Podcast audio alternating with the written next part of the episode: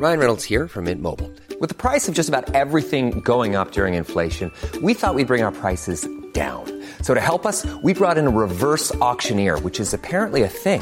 Mint Mobile unlimited premium wireless. Ready to get 30, 30, bit to get 30, bit to get 20, 20, 20, bit to get 20, 20, bit to get 15, 15, 15, 15 just 15 bucks a month. So, Give it a try at mintmobile.com slash switch.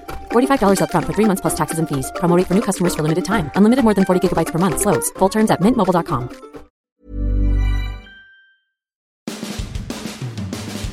So, Rick, we taped the podcast early on Wednesday. We did the mailbag. I had a lightning game Wednesday night, so we tape it early.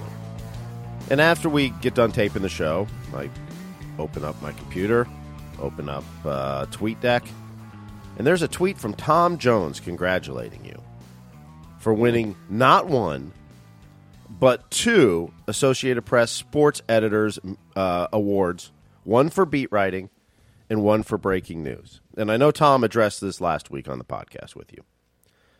But man, you've had a hell of a season.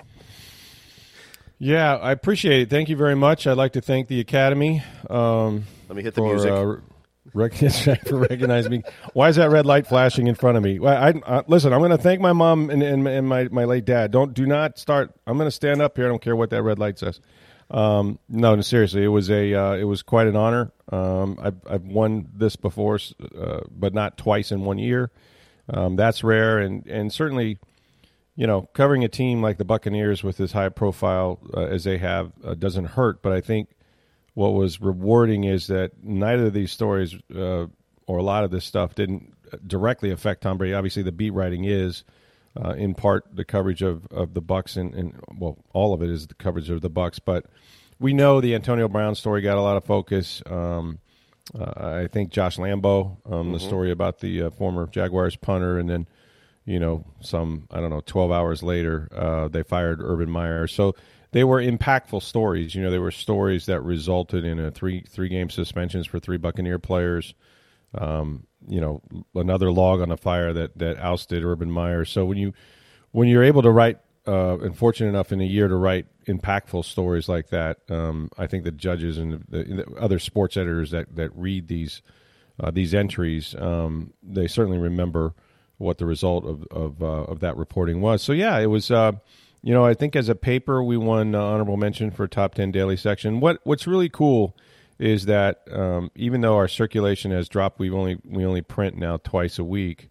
We could have gone into a lower division based on circulation, but we stayed in the in the uh, the Class A division with the New York Times, the Washington Post, the Athletic. You know, uh, large circulation. Um, you know, type type news uh, news industries and digital platforms and whatnot.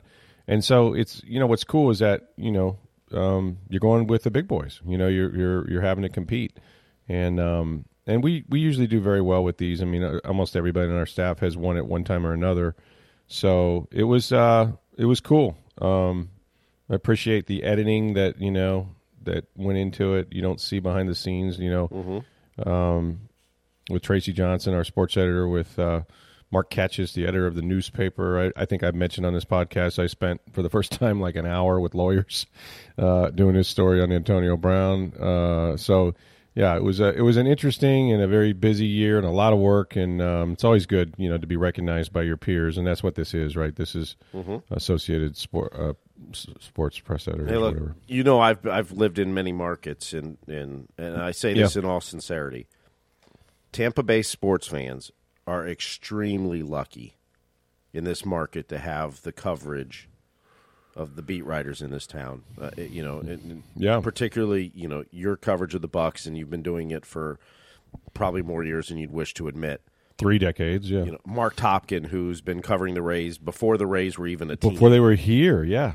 you know, and, and the work he does, and, and countless others that in, in this town we are extremely lucky to have great beat writers covering our teams, and and they don't always print the stories you want to read or you like to hear the news, you know. But as you know, we've tried to educate on this podcast and talk about that your job is not to root for a team or to root against a team; it's to report the news of the team, good, Right. bad, whatever's going on. MRSA, fake vax cards, winning Super Bowls, Mm-hmm. Signing Tom Brady, whatever the news of the team is, that's what your job is to cover and to yeah. report and, and as a as a beat writer and, and, writer for the Tampa Bay Times. But this market is extremely lucky. I appreciate that. I, I, I would agree. Like Mark does such a great job. We've had I mean, uh, me, myself and Mark have been here for the longest, and and uh, on those two major beats, and so I think you know the the longevity has its reward, has its curse too. Um, but I think that uh, um, you know we we've been fortunate mm-hmm. as a staff to have some senior people with institutional knowledge of those those franchises. So, um, well, enough of that. Enough of me. Let's talk about everybody else first. Uh, we finally made it to the weekend. The the uh, this is it. This is the 18th annual Firestone Grand Prix of St. Petersburg, presented by RP Funding. It's happening now, February 25th through the 27th. That starts today, folks. Runs through the weekend, of course. Uh, go see that beautiful 1.8 mile, 14 turn configuration of a track that runs through the streets circling Pioneer Park, the Duke Energy Center for the Arts, the Dali Museum, and extends all the way onto the runways at Albert Whitted Airport the grandstands out there, get some tickets, walk the paddocks, talk to the drivers, all of that. If you want some race information and information about tickets, go to gpstpete.com. That's gpstpete.com. We're get, we've had we had so many mailbag questions we didn't get to uh, yesterday. We're going to complete those. Um, but first, I I kind of want to revisit like uh, I maybe I wasn't clear enough when I talked about the story I wrote the other day about Blaine Gabbert. Maybe I was. I don't know. But I'm going to revisit just where the Bucks quarterback situation sits today, because and this is going to continue on until the Bucks, until or unless the Bucks do something with the position. Right, like right now, Kyle Trask is literally the only quarterback under under contract, and we know they're not going into the season saying Kyle Trask is their starter, much less with one quarterback. Right, you got to have three or four to go to training camp so they're going to sign some guys. And I think it's safe to assume that one of those guys they're going to re sign is Blaine Gabbert simply because he knows the system. Even if he becomes the backup to, you know, if they're lucky enough to pry a, a veteran starter out of another situation, um, they, they, they want Blaine back. No, I think it'll be a highly, you know, incentivized type contract performance if he ends up starting those sorts of things, but not something that's hard to do for a guy that's 32 years old. So I think we can count those two guys among the quarterbacks that the Bucks will have in 2022. Uh, um, beyond that, though, you know, I, I I just want you to know that I everything can change and it can change quickly, right? However, as we sit here today, like I would just ask people to think, and there's a lot of talk about, well, I think they're going to get Russell Wilson or they're going to get Deshaun Watson. I wrote in the story the other day, and I, I want to emphasize this. When when you ask about Deshaun Watson in the Bucks, and look, he's got 22 civil cases and 10 criminal complaints. They postponed some of the discovery on that. I don't know that his situation, even from a criminal standpoint, let's let's address that first. Um, you, you, that might not be cleared up until the draft uh, or right around the draft at, at the at the earliest. So I read a story in, in Pro Football Talk today that several teams have just decided, well, you know, whether it's whether it's solved or not, we want them, and we're willing to pay the price. Okay, that might be what teams have to do. Teams might have to just kind of hold their breath and say, we're going to give up a ton of compensation and hope that at some point his problems will be behind him, and, and he's 26, and we will have a hell of a quarterback for the next six to eight to ten years. Um, that's probably what is going to happen, to be honest with you, because there's so many teams that need quarterbacks. There's 12 to 14 teams right now. You could say we're looking for a starting quarterback. So if if you go on that assumption that look somebody's going to somebody's going to take the plunge, right? Then you look at the Bucks, and and I just want people to know. I've asked this question, okay, about Deshaun Watson, and what I was told, and it's not important who told me. It's just you know you'll have to trust me. It was somebody that is in a position to know or needs to know. Um, what I was told is I don't think the owners are going to sign off on that. Now that's a you know it's their business to ask the owners because it's an, that's an ownership decision, right? Because we always say have the press conference.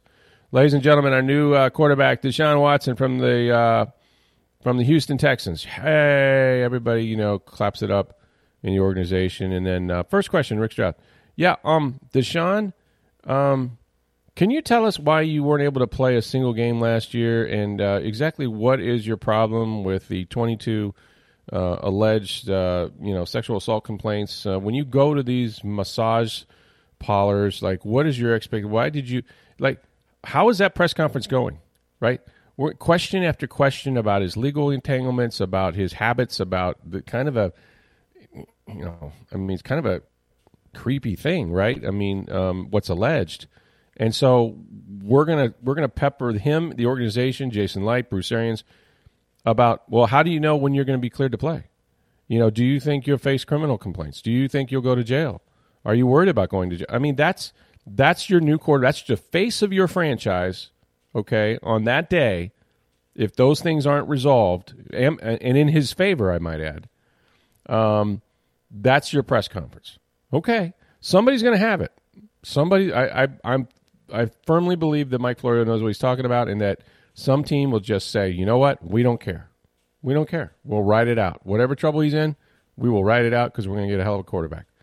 And ultimately, their fan base may not care either. The Bucks care. I'm just telling you, the, the Glazer family cares.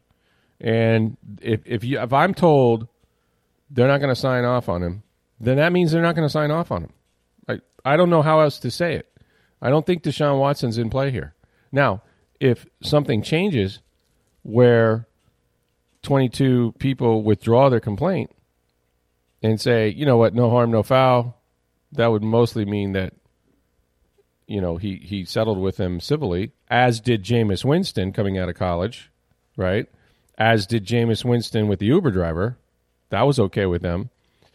If all that's resolved and the, and there's there's no charges pending against him, maybe that changes the Glazers' mind. I don't know, right? That this this story could evolve. But as we sit here today, I think it's too icky for them. I really do. I don't know how Darcie is. Darcie Glazer going to that going to that press conference? You know, with with all the work she's done for for women in sports, women in football, women. I mean, what are we talking about? Are they comfortable with Deshaun Watson and a female trainer? I mean, these are the questions we're going to ask them. So I don't see that happening. Okay, and the reason I don't see it happening is because they don't see it happening. So we can keep talking about Deshaun Watson on the radio and everywhere else, and we'll talk about him at times too, and update his situation. But I just don't think it's realistic. Russell Wilson, let's keep talking about, oh, Russell Wilson, wouldn't he be great in this offense? Wouldn't he? Yeah, deep ball. Oh, pedigree. He's still got three, four, five years left on. I'd give up three number one picks. Great. That's fantastic. Why would Seattle do it? Why would Seattle do it? So the Seattle Seahawks with 70-year-old Pete Carroll. Let's let's change it. Okay, let's let's give Bruce Arians the Seattle job. You're Bruce Arians and I, I'm covering the Seahawks. And they didn't win last year. Hell, they haven't really won in the last two years. And so I'm calling Bruce Arians as a writer, and I'm saying, hey, I know you guys haven't won and you don't have a first round pick. Wouldn't you love to trade Russell Wilson and, and get all these draft? You could probably get three number ones, a number two, and number three, something like that. You get five draft picks. You know what? You know what? Seventy year old, soon to be seventy year old Bruce Arians would say. That's awesome, Rick. Who's my quarterback? I'm taking a guy in the draft. You think I'm going to develop a rookie next year? By the way, not the best draft class for quarterbacks this year. Okay, just isn't. There, will be there'll be probably three drafted in the first round, and maybe a, maybe one in the top ten. Who knows? Maybe two, because of the the value of the position. They're not starting quarterbacks as rookies. These guys and that first round draft pick you're getting from the Bucks is what 27, It's 27. That's right. That's the other part. Hey, you know what, Bruce? Here's the thing. There's a team in Tampa, and they will take Russell Wilson, and the first pick you get from them is 27th. Right? If I was inclined to trade him, and Philadelphia called, and they have three first rounders in the top 16, maybe maybe I listen. But here again, what's my plan? For, when's the next time I'm competitive in the NFC West? When's the next time I can go up against San Francisco? And granted, they have a young quarterback, but a really good team. The Rams, who just won the Super Bowl and have a really good team. Arizona, who has a young quarterback, albeit disgruntled, but potential for a really good team. Which year am I going to be able to go toe to toe with those guys and win the division? How long is that? Three years? Five years? with one of these rookie quarterbacks I'm going to draft, and I'm going to lose, I don't know, 12 games next season. And I'm doing this because why? Because that other team wants Russell Wilson? Well, I want Russell Wilson. I want to win too. I've got a Super Bowl quarterback. I got a guy that's going to the Hall of Fame. How about this? How about we just build around the cat? How about we get in there and get some free agents and get and, and use whatever draft capital we have, even though we made a bad deal and we don't have a first rounder. But how about we do some things to to build up our football team because we know on a good football team Russell Wilson can win. He's won. He's been to the Super Bowl twice for us. He's won one of them. I just don't know why people think because a year ago Russell Wilson made noise about wanting some things around him, and he was talking about the offensive line, and he, he was willing to waive his no trade clause if it came to that for certain teams, right? And so that became a big story. Well, Russell Wilson went to the Super Bowl and he said, I don't want to leave Seattle. Now, he might be posturing, but he goes, I want to win three more Super Bowls here. I'm a Seahawk. You know?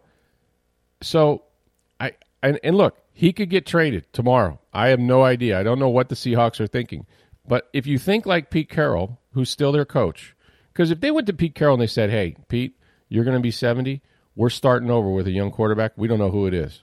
We're going to take three number ones, maybe Jalen Hurts, maybe something like that. So I'm going to go to Philadelphia. They're going to give me Jalen Hurts and three number ones. And so I went from Russell Wilson to Jalen Hurts. Am I better? Am I better in two years? Am I better in three years? No. Jalen Hurts is not going to be Russell Wilson. Let's be honest. And I like Jalen Hurts, but I don't like him that much.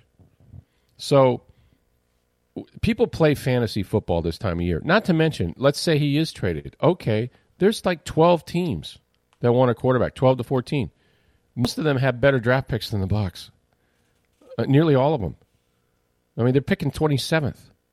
So we're talking apples to apples. Okay, you get a first round pick from me. I'm picking in the top 10. I'm picking in the top five.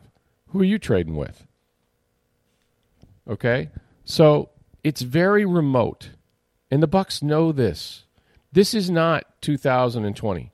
This is not the year when Tom Brady, Philip Rivers, uh, Teddy Bridgewater, coming off a five and zero season with the Saints, um, Carson Wentz, or you, you could have gotten him probably. All these guys were available, right? And most of them were free agents. You didn't have to give up anything for them. You just had to sign them. They they got to choose where they were going. So I mean, it's just not that year, right? There's so when you write about, and by the way, I asked. It wasn't like Bruce didn't call me and say, "Hey, let me make a case for Blaine Gabbert." Like it doesn't work that way. I heard today uh, on one of the stations, somebody said, "Oh, I think that that Bruce is just." trying to show that he's dealing from strength, that he's not desperate. That's why he said what he said to the Times. No, he said what he said to the Times because I asked him. He didn't call me up and volunteer, hey, let me make a case for Blaine Gabbert so that everybody thinks that we're okay there. He made the same case a year ago when Tom Brady was on the team. He has been behind Blaine Gabbert more than anybody has been behind Blaine Gabbert, which is why he's you know was here for two years. He had him in, in, in Arizona. Uh, he went like two and three, uh, I think in 2018 or 17 for him, 2017, I guess. And he beat a good Jacksonville team that went 10 and six. He beat a pretty good uh, Tennessee team that was like nine and seven. Um, and then you know Gabbert had like eight different offenses and head coaches in about his first eight seasons, and you know he was a top 10 pick of Jacksonville. Didn't work out, but now he's 32 years old or 33, and he has sat like everybody else behind Tom Brady for the last two years. He taught Tom Brady this offense. He was the guy as much as anybody who who started, you know, helping him. So at the end of the day, all I'm saying is yes, the most likely scenario, and I think this is going to be the case throughout the, the offseason. The most likely scenario for the Bucks is that Kyle Trask comes back, Blaine Gabbert comes back, somebody in the second tier of free agents signs, like a Teddy Bridgewater. Don't know if it's going to be Teddy Bridgewater, like a Teddy Bridgewater. Somebody in that second tier signs as a free agent, not as a draft, not as a trade, but as a free agent, and they compete with Gabbert and Trask to see who wins the job. And meanwhile, you develop. Here's the thing: I think people are missing a little bit too. They know that Kyle Trask isn't ready uh, they're not like it's not a situation where well we drafted this guy. It's not like San Francisco, right? San Francisco has Garoppolo and they have Kyle Trask. Oh, by the way, and if I didn't mention this already, they don't like Jimmy Garoppolo. Okay, that's not changing either. So we can drop the Jimmy Garoppolo talk. It's not happening. If they got Jimmy Garoppolo, I, I, I was told, yeah, we'd have to run it 40 times a game. He'd be fine. That's not what they do, and that's not what they want to do. So Jimmy Garoppolo is not an option for them. And Carson Wentz to them, to them, Carson Wentz is not an upgrade. Think about that. They don't think Carson Wentz is an upgrade on what they have with Gabbert and Trask. So they like Kyle Trask. They took him in the end of the second round. They want him to continue to develop. They don't really know what they have because he hasn't been out there. But they liked him enough a year ago to do this very thing. We're going to put him behind Brady. We're going to let him learn behind the GOAT. We're going to let him have a red shirt year. He didn't dress a single game. Now he's going to come in and he's going to compete. So this is the plan, okay? If somebody shows up that's better, then I think obviously they would jump all over it. You know, if they can make a deal for Russ Wilson, heck yeah. I just don't think it's I think it's fantasy football. So that's my take. I and, and look, people got three hour radio shows and I've got a you know podcast every night and we're gonna talk about the Bucks quarterback situation, but I don't see it changing dramatically over the next few weeks. We'll see what happens with with uh, Deshaun Watson's case. Um, you know, but but he's got civil litigation, so he's got to settle, right? They're, those those folks aren't they're represented by the same lawyer. They're not going away. Okay, so if he doesn't settle, then there's depositions and there's an actual court cases. Uh, there's going to be depositions for him for his criminal case. What he has to say in those depositions isn't going to be icky. It's not going to be great. Um, same thing with with the, his accusers. So, I, I just, I, I'm always I'm entertained, but I'm not. I, I also think there's just a lot of like doubters out there that that you, you have to believe that you know Arians knows his situation, right? He knows it better than anybody. He came back to coach again. He could have said, "You know what? I don't have Tom Brady. I'm done." Oh, by the way, we'll talk about Tom Brady's movie too. By the way, um, if they don't sign another quarterback, you know who could come back if he decided to? Tom Brady. If they don't get Russ Wilson or they don't trade a pile of draft picks for Deshaun Watson, if they don't get Russell Wilson, nothing would stop them from signing uh, for Tom Brady coming back in here because he's going to be under contract, or he'll he won't be under contract, but they'll have his rights. Basically, he goes on the reserve retire list after June first. Um, so there's that. Speaking of Brady, and this is then we'll get to your questions. Um, you want to know and this is the other thing. Like you, you really don't think Tom Brady? Well, here's the thing: he's going to be playing football in the spring, not for the USFL. He's going to be wearing a Patriots uniform, but he's the star, starring himself uh, as himself, and the the producer of a movie called uh, what is it? Eighty for Brady, something like that. I thought that was the uh, age that Brady was retiring at. Very good. Uh, Eighty for Brady, and basically. Um, he is uh, he's going to play himself. It's a story based loosely, I guess, on a, on a true story where uh, these four women uh, who are big fans of him.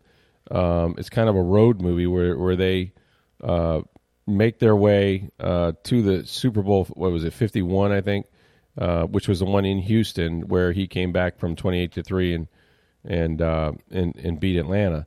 So and it stars like Lily Tomlin, Jane Fonda, Sally Field, and Rita Moreno. And so, so the joke is, of course, basically uh, that uh, Brady isn't retired; he's now just working nine to five. But um, um, so yeah, I think he's going to spend some time making that movie, and it's going to take him a while to, uh, you know, to do that. Now, the good news is is that he'll, he'll keep his arm loose. He'll be out there throwing the ball, you know, doing the scenes of reenacting uh, the Super Bowl. But will Antonio Brown play one of the receivers, or yes, exactly. He's going to play Julian Edelman, I think. I bet Jules is in that thing too. He's going to get. You know, there's going to be. Here's what I want to know. Amendola. You're going to have Jules. You're going to oh, have yeah. Gronk. Jules. James White. Gronk, Here, who was yeah, at Gronk, the, the, Gronk. Who was at the Lightning game on Wednesday night. I saw that he's still in town, which yeah, is cool. Kevin Kiermaier was there as well. Yeah, with his kid, which mm-hmm. was neat. Yeah, yeah. Um, so yeah, it's uh, what I want to know is is Tom Brady tired of doing movies about Tom Brady? Like when does that happen? When does Tom Brady say I'm not going to play myself? I'm actually going to do another movie that doesn't involve me. Does he have Because the we've had- acting chops to do that? I don't know, but like you know, it's not really acting if you're just playing yourself. Like at some point, we had Man in the Arena. You know, there was one before that. Now, now we have eighty Yeah. for Brady or whatever. Yeah. Yeah, I don't I don't I don't see him as the actor type though. He play, He was in one. He was in Ted too. I thought that was the best job he did. Yeah, but he was playing himself. I mean, Again, that's all. I mean, he can only play Tom Brady. Like it's kind of like Tom Cruise. You know, you see him in A Few Good Men. You see him in you know um, all the movies that he's Top Gun and all this stuff, and it's still Tom Cruise, right? But you go, okay, he's a different character. I get it. But like, if Tom could Tom Brady actually play somebody other than Tom Brady, we don't know. But it's not acting if you're just going to keep doing movies. Like at some point, somebody's going to say, "Hey, Tom, I got a great idea." Oh yeah, what's that? I got a movie idea where you play you. You you're you're, you're the quarterback of the Patriots. Oh, that's new. Haven't done that before. No, really, this is going to be great. I just at some point you just wonder like, hey man, this isn't acting, you know. But um, but those those women are funny and and uh, you know they're they're a little elderly, so it's it's going to be a interesting dynamic. But uh, yeah, I would do a movie. Uh, my movie would not be called 80 for Brady if it was based on that Super Bowl. Be called blankety blank Brady because I remember that Super Bowl unfondly as I had three stories on my computer and didn't know where I was going. First, Atlanta was going to obliterate them 28 to 3. And I'm writing how this is how the dynasty ends. This is how you take the crown off the head of the, you know, all that stuff was he's laying there on the turf and they're running the pick six back. Then it was, oh well, you know, heart of a champion. They fought their their their tails off down twenty eight to three, fell just short. But Atlanta, you know, and then it became, you better win this game, Tom Brady. Like I'm all in on you winning this game on deadline at one o'clock in the morning. And uh, fortunately, they got the coin toss in overtime, and it, you knew it was going to happen. But yeah, that was not that was not a nine to five job for me that day. Um, but it was a hell of a Super Bowl, and, and, and his great, really his greatest moment, I think, of his career. I mean, all you know, Tampa notwithstanding. I mean, that was a second chapter, but um, you know, the greatest comeback of all time in a Super Bowl. That was amazing. Okay, so um, one more time, just a reminder that the uh, Firestone Grand Prix of St. Petersburg, sponsored by RP Funding this year, is going on starting today. It's the 18th annual Firestone Grand Prix of St. Pete, as a matter of fact. And you can uh, visit gpstpete.com for race information and tickets.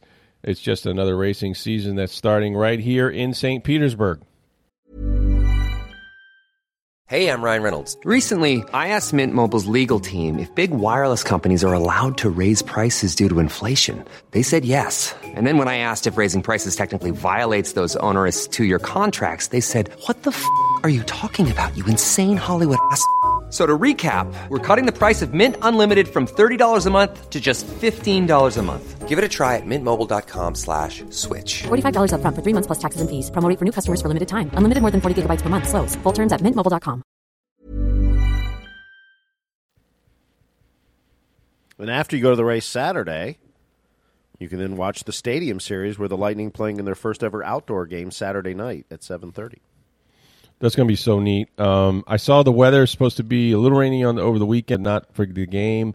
Thirty degrees, I think they're expecting. Yeah, I think a high Um, of 45 on Saturday, but the low is going to be upper 20s, so game Mm-hmm. time probably yeah, low 30, mid, low to mid 30s. Yeah, which will be which will be neat. Uh, I wanted to go to this. I, I we ended up not going, obviously, but um, I love the Stadium Series. Let me tell you, the other night, so I'm watching this game. Um, man, that was that Edmonton game and Connor McDavid. That was one of the best games of the season. Now the Lightning ended up going up four one at one point, but they did not stop. The the Oilers were uh, they dominated the first period actually. Uh, but it was two to one, and and then and then four to one, and you're thinking, okay, this one's over. It wasn't. That was that was both those teams, man, got up and down the ice. That was that was a fun game to watch. Maybe the best game of the year that I watched. It's the first time since 2018 that we've gotten to see Connor McDavid here at Amalie Arena, based on the last two seasons and scheduling, and he was hurt in 2019 when they came here. I mean, you see the highlights of him. Maybe you watch a game or two here and there, but to see him in person, just incredible. What he does, uh, we're spoiled here to see players like Brayden Point and Nikita Kucherov, who are probably two of the top ten players in the world. Yep. And and you know Brayden Point, how quickly he can play and, and move with the puck, and, and Nikita Kucherov the way he sees the ice. But Connor McDavid plays at a different pace still, even more than Brayden Point. And and you know uh Brayden Point's a top ten player in the world, no question about it. But Connor McDavid is just it's incredible to watch him play. And, and to see it in person, and, and when he and Draisaitl are on the ice together, a lot of times on the power play. But th- last night, particularly in the third period, they had them on a line together pretty much the whole third period on Wednesday night. And the way and Draisaitl's maybe a top ten player in the world as well. You could make an argument he's top five. Those two together, it, it's it, it's incredible. When when Point and Kucherov are, are playing their best and, and making plays all over the ice, that's that's McDavid and Draisaitl, and it's just it's fun to watch. Uh, you know, I mean, the Lightning were able to win and and you wonder how Edmonton is struggling this season. And granted, they made a coaching change; they've been playing better since then. But they had a stretch; they went 2-11 and two with those guys on the team.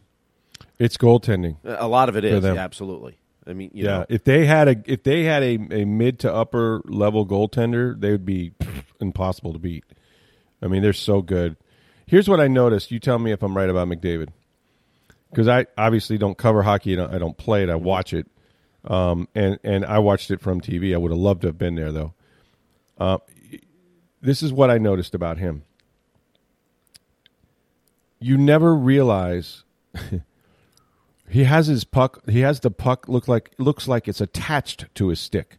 Like usually you see guys, you know, backhand, forehand, up the ice, around the net. But, but I'm telling you, he pushes this thing around like it's attached to his stick.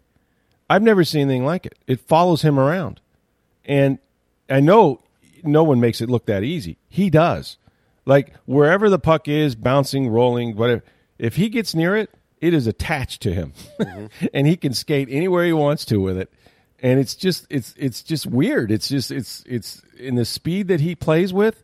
Everybody else is kind of standing still, and they're not because it was a fast game. Both teams were very fast, but he is just totally at a different speed, and it's it's his ability to handle the puck is ridiculous. yeah, you're exactly right. It, it's it looks like it's attached to a stick at the highest rate of speed possible in hockey. Right. I mean, right. he's probably the fastest player in hockey, or if not, he's right up there. And it's it's beautiful to watch. I mean, you know, even if you're rooting against him, enjoy watching that because it's special.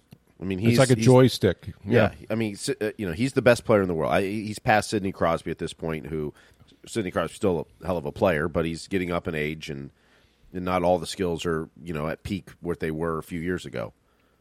Connor McDavid's the best player in the world, no question about it.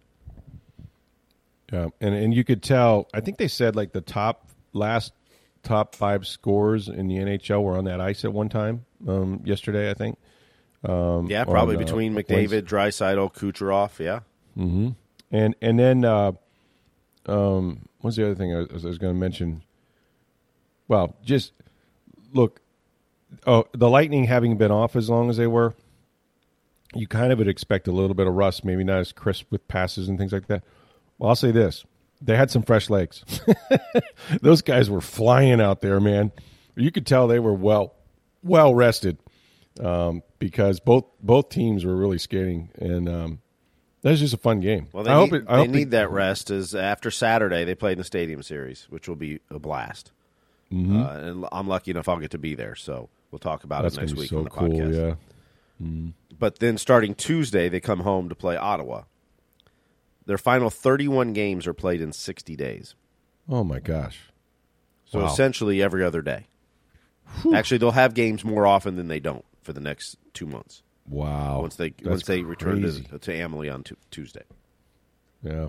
Well, injuries are going to be a big story. You know, when you play that much that Mm-hmm. soon without the rest in between, they're going to have to find ways to stay healthy, and um, that's when the injuries usually occur when you have, you know, very little time to to heal up those bruises and things like that. So, but uh, they're playing well, man. They, you know, they're going to be a tough out again, and and I don't know, you know, Florida might be the best team, or you know, we can argue who is, but um, as long as as long as their goaltending holds up the way it is, uh, and they have Kucherov and they have Point and, and you know Cirelli and some of those guys. Cirelli was really good too um, the other night. Um, they're going to be in it, and Stamkos, of course, scored again. So it's been uh, been fun to watch them for sure. All right, we've got uh, some mailbag questions we didn't have a chance to get to, so let's uh, let's answer those. Well, we'll go back to the Bucks, and Greg had uh, tweeted us. Have people considered that if the Bucks send multiple picks for a veteran quarterback, they would have to strike gold in free agency to fill many of the holes the team has? The advantage of keeping draft picks is you control younger players for four to five years. It seems to me that Blaine Gabbert allows his team to build through the draft, and then they can use 2022 to see what options they have at quarterback. If Gabbert does well, they have their quarterback. If he fails, they probably turn to Trask, and with a mid round pick in 2023, they may be able to draft a better quarterback. Yeah, they're kind of that's exactly where they're at. I think that's a good analysis in terms of where they sit right now. Um, look, you can look at draft capital a lot of different ways. Okay, it's even for, for any first rounder. I think that there's a fifty percent bust rate, um, and and you know I think more and more. I think the Rams sort of proved this. I think the Bucks did a little bit at times too. Is that you're willing to forfeit high draft picks for a known commodity. If you're getting a superstar, if you're getting, you know, a Tom Brady, obviously, or you're getting a Russell Wilson, and you're getting somebody that's established, an Aaron Rodgers, uh, Matthew Stafford, right, uh, who went to the Rams, and the Rams also gave up a two and a three uh, last year just to rent Von Miller. But you know what? They won a Super Bowl. Look, the goal is to win a Super Bowl. Now, you want to build a team that's in it every year. You want to build a team that that has lasting staying power, right? um, because it's tough to go the free agent route. You wind up paying a lot of money. You know, some guys, you know, the free agent doesn't always work either. Um, so you could have some dead money going forward, and so there's cap ramifications to that to try to buy a team. But I think if you're getting a known commodity like a Matthew Stafford, look, teams that don't have quarterbacks might spend four or five years trying to develop one that doesn't make it and and the large part, the reason why they don't make it is they're on bad football teams. If you're the if you're Trevor Lawrence, or you're the Jacksonville Jaguars, you're geeked up about Trevor Lawrence because you had the number one pick, and and he's he was supposed to be a generational talent. Now Urban Meyer wasted a year, and now he's got to learn a whole new offense under Doug Pederson, and all of that. But at the end of the day, Trevor Lawrence is, is, is a talent with no talent around him. But the problem is without that supporting cast, those quarterbacks fall down. You know, mm-hmm. so one of the reasons Brady came here was Jason Licht and John Spytek had done a good job of building this team, regardless of who the quarterback was. It had been Jameis for five years, but you had Mike Evans, you had Chris Godwin, you had a pretty good offensive line. Um, you know, you had players that on defense, young secondary that was productive. You had Devin White, you still had Lavonte David, um, you brought in Suh. you you drafted Vita Vea, and like those are first round picks, you know, Vita Vea and uh, and all them. So I I think that I think you have to you do want players that you're going to be in control of for four or five years because you can't buy free agents every single year. So I don't think it's a bad way to go. Now the problem is. if you're if you go out there with Blaine Gabbert and or Trask and you win about six or seven games, you're still not picking high enough the next year to guarantee yourself the top cornerback. So it's sort of like when you're in the middle, it's a bad place, right? Um, you either want to go young and develop, or you want to, you know, go with a veteran and hope you win enough games to make the playoffs and, and, and go deep. And and the Bucks are kind of caught in the in the place where you don't want to be in the NFL. Again, that's just that that's the well, that's just where they are. And they're caught there because they have enough talent to win a Super Bowl. Correct. And so it's not like, yeah, we've got we can make the playoffs, but we're not good enough to win it all. Right. Right now, if you look at the team, they're capable of winning the Super Bowl if they can find a quarterback that can play well enough. Mm-hmm. Whether it's Blaine Gabbert or somebody else, or Kyle Trask or somebody else. Mm-hmm. I mean, you look at that defense; it can win. You've got Mike Evans, assuming you resign Chris Godwin. You know, I mean, you've got weapons, you've got pieces. You've got, I mean, you know, they always talk about that window, the championship window that teams have and you know you're trying to be competitive every year, but there are years you have a better shot or windows. They're in a window to they have a shot to win it all again. I mean, they won the Super Bowl two years ago. Last year, they a great comeback and, and could, should have forced overtime in the in the divisional playoff round, and then you don't know what happens. I mean, they have the talent, so it, it's it's tough to it's tough as an organization to just go, well, it's time to just go young. We're not going to try to trade or do anything and, and just see what we have. That's that's a tough thing to do as an organization. It may be the right thing based on the options out there.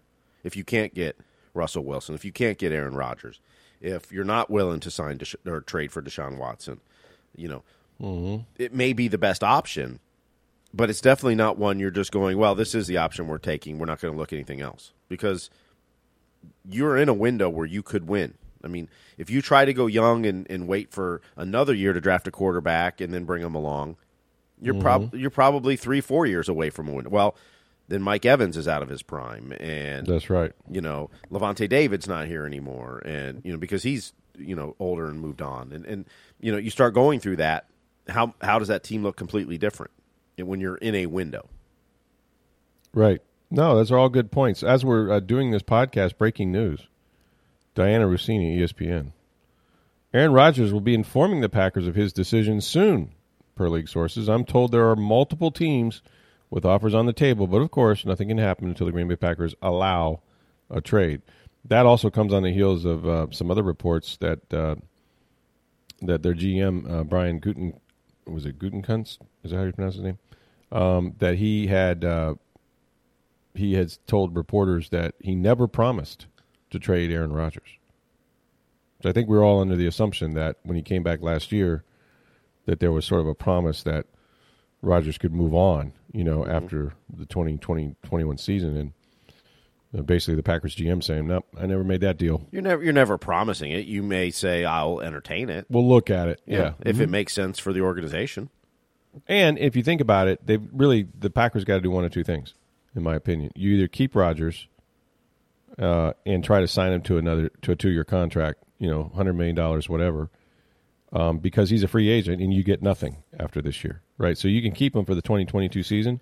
Uh, He walks as a free agent a year from now, um, or you can trade him a year early and say, let's let's turn to the kid, you know, get as many draft picks as we can now because he's because we don't have control over him after next season.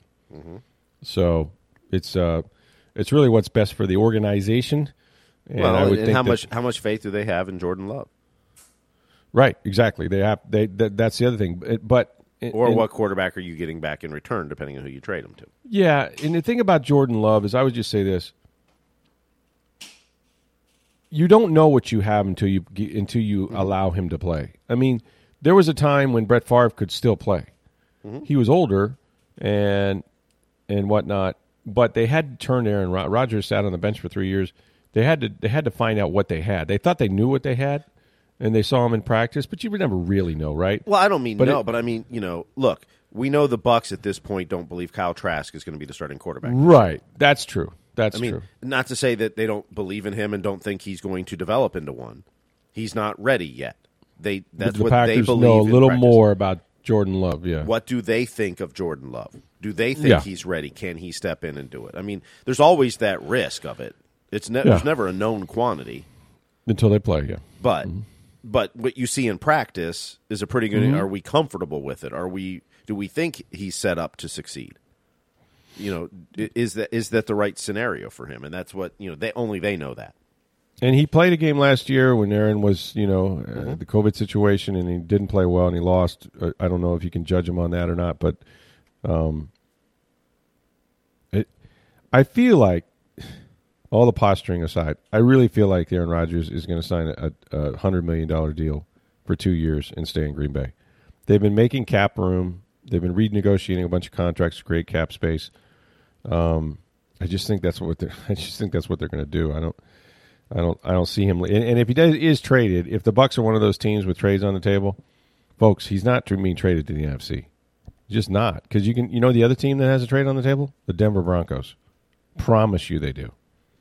And he can go join his former quarterbacks coach out there. Um, and there'll be others for sure. Um, but I just, I think you'd be more likely to go to an AFC team. Yeah, I think to go to the NFC, it's got to be one that just knocks your socks off. It's so much Yeah. better than anybody else is offering. exactly right. And when your top pick is 27 or 28, whatever the Bucks are, uh, it's tough to come up with a package that's going to be that blow other teams away. Yep, that's exactly right. All right, on to the questions again. All right, Kyle asks, "Have we seen the last of OJ Howard as a Buccaneer?" I think so. Uh, it, no, there's no absolutes in this game, right? Um, but at minimum, if I'm OJ Howard and they picked up my fifth year option, I barely got on the field. Now that was because Gronkowski, even though he missed six or seven games, he played a lot of football. He, he's their number one tight end. When they wanted to use two tight ends and one as a receiver, they trusted Cameron Brate more than they did OJ Howard. But the Bucks is undeniable. The Bucks don't think much of OJ Howard. They didn't. They didn't. For, he didn't force his way onto the field. Um, you know, Arians has had him now for several years in his offense. Arians' offense, by the way, doesn't make great use of the tight end. Tom Brady did, uh, but in general, schematically, they don't use the tight end as a receiver very much. I think OJ is going to move on, and I think that there will be a team that would have liked him a lot, a whole lot, coming out of Alabama. That will see some tape, even when he was with the Bucks. That they'll, you know, think he's much better than any tight end they have, and I think he'll sign a decent sized deal. It won't be anything that'll you know set the market or anything, but I think he'll get an opportunity to start elsewhere. You know, there's a lot of rebuilding teams out there, man. There's a lot of Jacksonville's. There's a lot of you know Detroit Lions. There's a lot of you know I mean like just he can help somebody. And it'll be a restart to his career, probably be good for him. Another year away from the Achilles injury, which I think was a factor yet last season. But if you're the Bucks, you've you've you've had five years to evaluate OJ Howard, and the evaluation is that he didn't play very much, and when he did, you know, he, he got hurt uh, more often than than you would like. It's nobody's fault, but it happened, and you wonder how much that Achilles has affected his mobility. You know, he's never really become a great blocker. Um, he certainly was able to run back in the day. I don't know what his what his speed is now, post injury. So I, I, think they'll move on. Right now, they really don't have any tight ends. I mean, that's going to be a, a, spot to watch in the draft, in free agency. Um, I expect any day now, really, that Rob Gronkowski will retire. I don't think he's going to play, um, unless he plays for Joe Burrow, his new man crush. But I, I don't. I don't think he's going to play, and he's a free agent. So that's that should be coming before the start of free agency. But um, yeah, I think we've seen the last of OJ, and it's too bad because I love love the guy. I, I, it matters to him. Football matters to him. He had it taken away from him, and then it really mattered to him. Um, but it just didn't work out. You know, in this offense with Gronk, with Brady. Um, you know, and they and Brady invested time in him, but you know he's still he's still a guy that has pedigree, and there's it only takes one team to say, you know what, he's he's a lot better than the guys we have right now on our roster, and I think he'll get a chance to start. All right, we've got several more questions. We'll carry some over to Monday or Tuesday next week, including some on uh, Bucks free agency, some on the Lightning. But we'll end on this one today. Brian had asked, "What will you miss most if the Major League Baseball season is canceled?" Good Lord, everything. Um, where do I start? Uh, I'm. You and I are probably bigger baseball fans than some people that listen to this podcast, Steve. But I, think the great thing about baseball is that it is a six month season. You know that from early late March, early April, all the way through October, um, you sort of you ride the roller coaster with these guys. You know, it's a it's a marathon, and you wake up and if you didn't see the game, you want to see the box score, you want to watch the replays, or you want to watch the highlights. Baseball is a day to day lifestyle for me. You know, uh, I I know there might still be hockey on, or there might be spring football or something like that. I, I want to know that there's a game on almost every day, and you know, and and for that matter, if if you, if you stay up late, you can watch a game at ten thirty at night from the West Coast. So I, everything, I, I and I don't think it's going to come to that. By the way, I mean I think they're getting closer in terms of negotiating like average salary. I don't think they want to. The players were going to want to forfeit game checks uh, and start the season late, and we're we're quickly approaching that deadline next week. Um, but there's nothing like the fall classic. There's nothing like a pennant race in September and in early, you know, in, in, in, in October baseball. And I mean, the Rays are obviously American League champions. Um, they have a young roster. They have dynamic players on their roster, young dynamic players. They've got to improve their pitching, but we know what a great organization they are. And I, I just love the battle every week. You know, I, every game. I mean, it's, it's just if you're a baseball fan, you you just don't live it sometimes. You know, unless you're a bandwagoner or you're somebody that just hops on it in October for, for the fall classic. But um, yeah, to me, uh, it would be it would be deafening silence, if you will. Like there would just wouldn't you wouldn't feel like a major league city, you know. And they had this before where they where they you know what they didn't play the World Series one year, and that was ridiculous.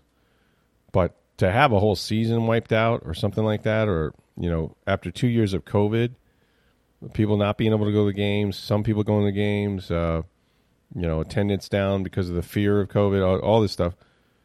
I mean, this is a year where you would feel pretty confident in not just the team, but also you know watching a lot of games. I I don't know where to begin on that question.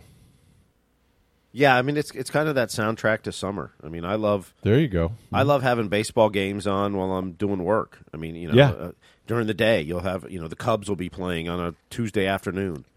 Yeah, at, you know two thirty in the afternoon, and you have that that game on um, as you're doing work. I mean, you're not necessarily watching every pitch of it, but but it's that, that background noise, and all the way through you know one a.m. at night when you're watching the West Coast games, and, and Yeah. then to follow the Rays and how good they've been the last few seasons, and you know to see how much better Arozarena becomes in the second full season, how Wander Franco develops in his first full season this year um, to see how Shane McClanahan continues to develop as the ace of this staff with Tyler Glasnow hurt this year.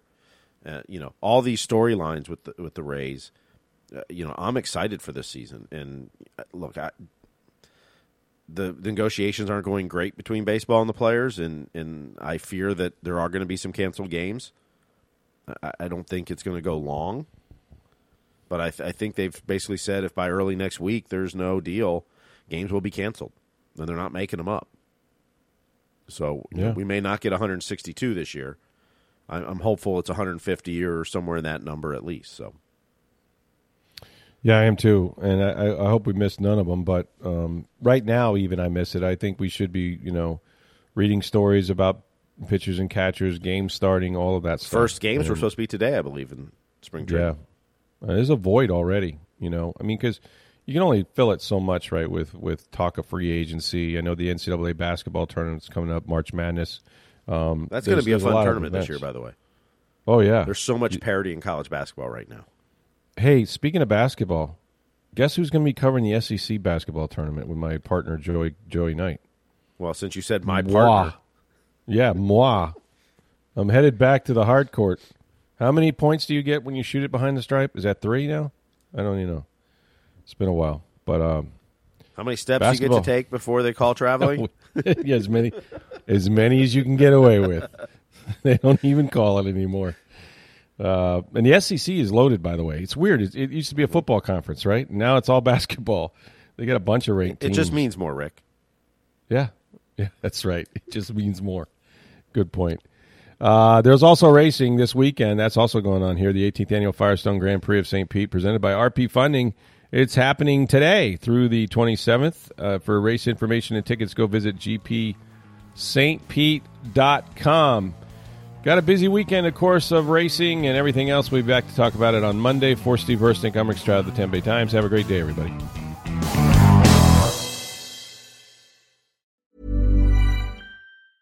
Mom deserves the best, and there's no better place to shop for Mother's Day than Whole Foods Market. They're your destination for unbeatable savings, from premium gifts to show-stopping flowers and irresistible desserts. Start by saving 33% with Prime on all body care and candles. Then get a 15-stem bunch of tulips for just $9.99 each with Prime. Round out Mom's menu with festive rosé, irresistible berry chantilly cake, and more special treats. Come celebrate Mother's Day at Whole Foods Market.